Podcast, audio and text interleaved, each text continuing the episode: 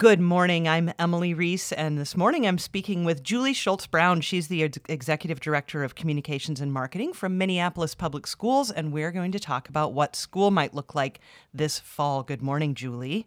Good morning. Great to be here. Thanks to, thanks for being here. So, tell us about what the options are for this fall. Well, we're hearing from MDE, which is the Minnesota Department of Education, that we should be planning for three different scenarios. One is that we go back to school in person, standard operating procedure. Mm-hmm. Two is that we don't go back to school and we continue distance learning and everyone stays at home. And three is a combination of the two. And there's also kind of a fourth nebulous um, scenario, and that is what if we go back or anybody's back in the schools and someone tests positive for COVID? How is it going to be handled?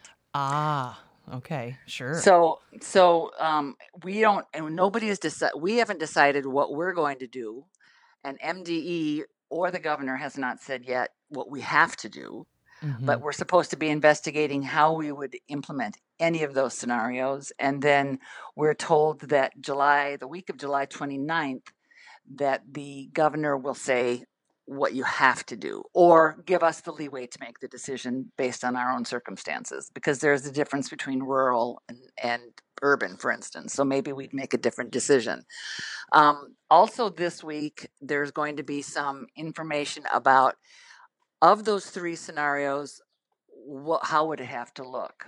And i suspect we don't know that i think it's coming out today or tomorrow the things that have to be considered when you when we make these plans are things like how do you keep order in hallways? The cdc which is the centers for disease control which is a federal agency has said that all hall movement for instance has to be one way.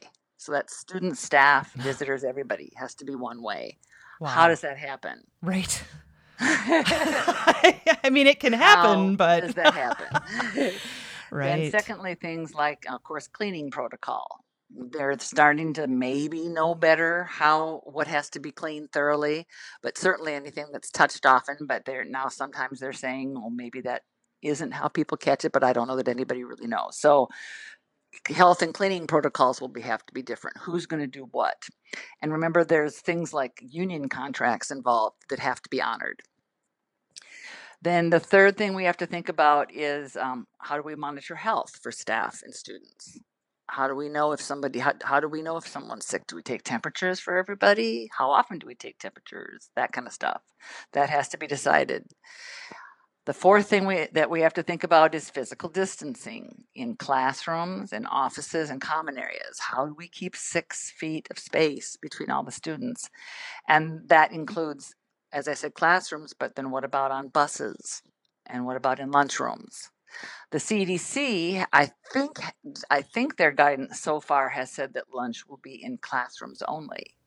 Oh wow! So then, and then, are, if those classrooms are six feet apart, how do you get everybody in the classroom? Right. Because I mean, so, usually class sizes. I mean, for let's say just an English class, or I mean, that's more than twenty kids. Depend. Yeah, it depends yeah. on the school, but yeah, certainly, totally. certainly. And then, and then there's the desk factor. Um, if you have less or more, or or if you're going to split the class up, where do you put the other half of the class? What do you do about the teacher? You only have one teacher. If you have two sides of the class, what do you do about that? So there's just a ton of considerations and and uh, and not only is there the public health issues but there's the educational issues. Is distance learning is distance learning working for everybody? Does everybody have access to the technology they need? You know we got what 20 15,000 I can't remember how many computers 16,000 I think computers out to students in the spring in like two weeks, three weeks. It was a, a, a, huge lift, and it wasn't pretty, but it got done. Yeah, and and the kids still have those um, have those computers. We didn't take them back over the summer, so so then will they have adequate access, or do do they need additional training on how to use them effectively? And do the teachers know, you know, the teachers just were thrown into distance learning, whether they knew anything about any of this technology or not. Certainly everybody learned a lot. Did they learn enough? Do they know well enough how to make it effective for all their students? So then, should so then in those different scenarios in the hybrid the, the third scenario the hybrid scenario some kids would be in school which maybe reduce the, the the classroom distancing issue but some kids might stay at home then who do you, who who does what or if you're a teacher who's of a certain age or has health underlying health conditions how do we honor your contract and also honor your your your need to be safe so there's all sorts of issues there. Right. Well, and even I was thinking about like science based or any kind of, or even band, anything that's hands on mm-hmm. kind of learning. I choir. Mean, that's choir. I mean, that's, you know, we heard about choir and, uh, yeah. Breathing out when you're when you're singing what happens with something like that so there's the mega issues and then it goes down to the the you know the the littler things the day-to-day classroom by classroom scenarios you know, I was on a call with a with school districts around the nation, and everybody's at a different level. Some people are still talking about it philosophically. I Seattle is making the decision this week and communicating it to families, so it's very different. But we do want to honor the guidance of the governor. So I don't believe Minneapolis will be making any final decisions until after the governor has made his wishes sure. known. Yeah, I was going to ask you about if you'd talked with other districts around the nation, and I'm glad that you addressed that. I also am curious about other districts in the world. I mean, what are some other countries doing as you they've emerged? That I don't here? know. That yeah. I don't know. That's interesting. I we've been pretty much the Minneapolis is part of an organization called the Council of Great City Schools, which is the largest 65, I think, urban districts in the mm, nation. Okay. And that's who we typically keep track of sure, and talk sure. with mm-hmm. and learn from. And so hopefully we can use some of the learnings they've had and not have to um, reinvent the wheel.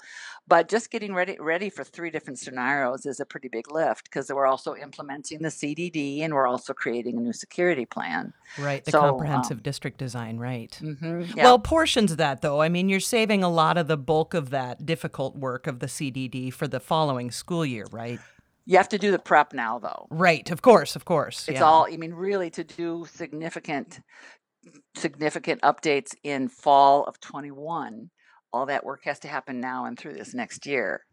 And remember, a lot of people are off over the summer. Right. 3,500 educators who are on summer summer break. Oh wow! Trying to reconstitute after mm-hmm. this incredible year.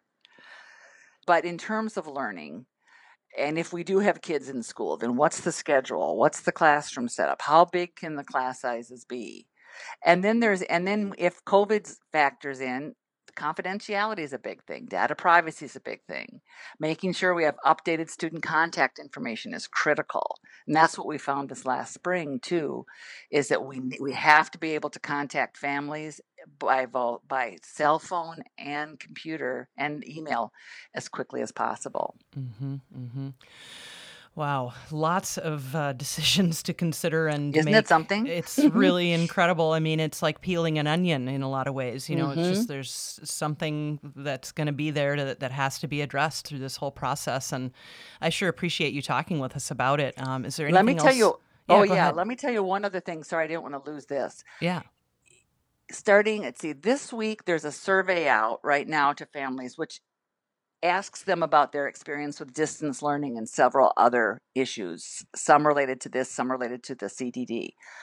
At the at, uh, at the end of the month, we'll send a more detailed survey specifically about going back to school in the fall. And we really want to hear from families at that point. It will be in all languages, and probably will be another opportunity. There will probably be another opportunity for, or a different way for them to give their in, input as well. We also have a website called Answers at MPLS www.k12.mn.us, where you can just send your input to make sure we're thinking about everything. Um, we had a meeting recently with a bunch of community members and community partners just to talk about what parents' concerns are and what the status would have to be in our schools for them to feel safe to send their kids back to schools. And there were things on there like, what if our grandparent lives with us? Can my kid opt out not to come to school? And so that has to be a, a, something should parents be able to simply opt out and then how does that how does that work in terms of meeting the requirements that we have by law to educate children and where we educate them so that so it involves the legislature as well My goodness, so many things on the plate mm-hmm. of decision makers these days. Isn't it something? And all over the nation, all over the world, like you said. Yep, yep. Everybody's exactly. in the same situation, so we aren't alone. Well, I've been speaking with Julie Schultz Brown. She's the executive director of communications and marketing at Minneapolis Public Schools. Julie, thank you so much for talking with us today. My pleasure, Emily.